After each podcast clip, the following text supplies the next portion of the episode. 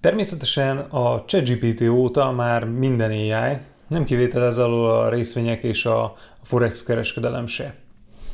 2023-ig csak szokásos buzzword szinten forgott az AI is, úgy mint a cloud, agile, cutting edge, disrupting, blockchain technology, smart innovation and computing. De legjobb ezekben, hogy pont mint hogyha megfelelően választod ki az öltönyeidet, minden ing megy minden zakóval, és minden zakó megy minden nadrággal. Tetszőleges kombinációk működnek itt is, mint Smart Cloud vagy AI Innovation.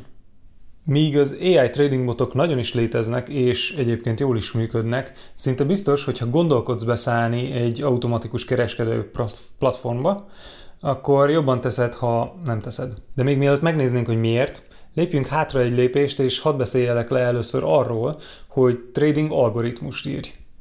Egy trading algoritmus vagy AI írásához kell először is természetesen egy jó ötlet, egy modell, hogy milyen fajta kvantitatív patterneket érdemes keresni.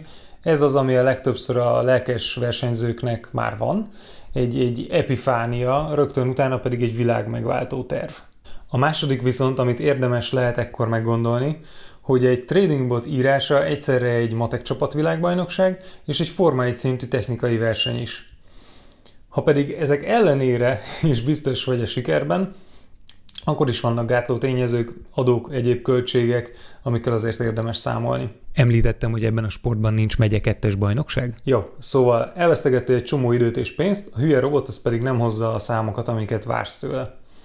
Te tudod, más nem, ideje úgy tenni, mintha elképesztő innovációt csináltál volna, és indítani egy nyílt platformot, ahol bárhol, bárki befektetett, regisztrált csatlakozhat, átverni pár ezer laikust, és bezárni a shopot. Ha közben börtönbe se szeretnél menni, akkor mindezt természetesen kriptóra fogod építeni, offshore. A másik oldalon állva, mik a red amik segíthetnek megkülönböztetni a csalást a valóságtól? Hát az előzőekből levonni a következtetést, ez például fontos.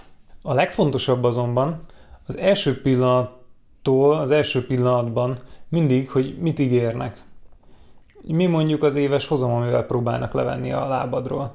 Ha kevesebb, mint 10%, valószínűleg kevésbé rizikós az S&P 500-be vagy hasonló indexekbe fektetni inkább, amiknek van egy 100 éves track rekordja, és ugyanezt a hozamszintet tudják átlagban. Vagy ugye manapság állampapírba. A lényeg, hogy alacsonyabb a kockázat és azonosak a keretek. Ha meg több mint 60 akkor csak annyi kell, hogy vedd elő a számológéped, és nézd meg, hogy 20 év alatt, ha az elején 10 millió dollár volt, a botnak az egész büdzséje, nem egy olyan hatalmas nagy, egy, egy ilyen befektető platformon az egész büdzsé, az a végére egy olyan 120 milliárd dollár lenne 20 év alatt átlagosan 60%-kal. Ez több mint fele a magyar GDP-nek, egy olyan összeg, amit már nehéz kezelni. Általában is a legtöbb befektetési stratégiára igaz, hogy minél nagyobb összeggel alkalmazzák, annál kevésbé effektív.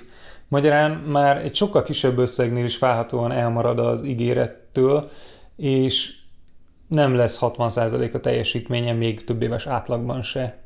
Nem véletlenül mondom a 60%-ot, ugyanis az egyetlen közismert bot, ami képes erre a 60%-ra, az a Medallion Fundnak a botja, ami 1988 óta teljesít ezen a szinten átlagban.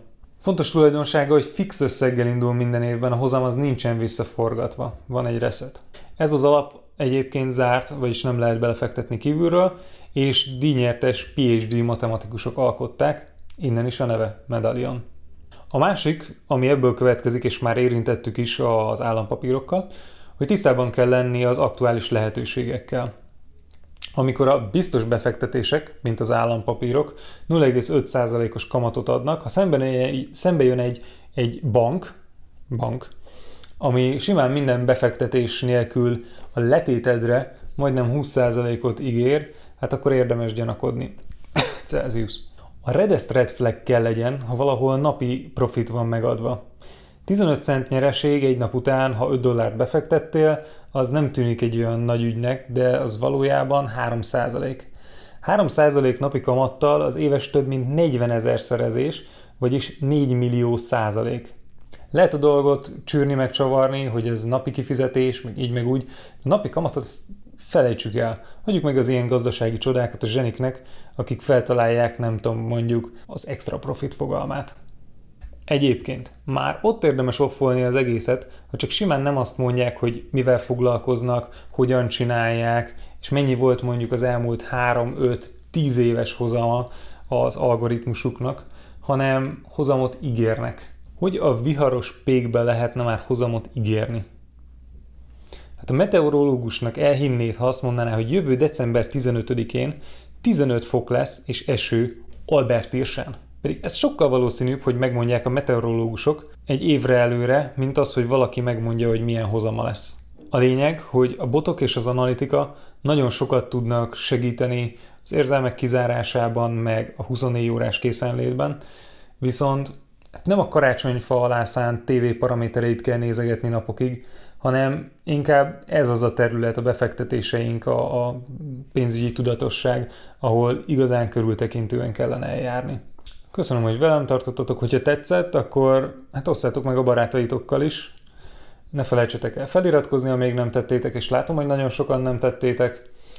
Tartsatok velem legközelebb is, következő videó, amint lesz egy új témám, úgyhogy nyugodtan ajánljatok témákat a komment szekcióban, és találkozunk akkor. Sziasztok!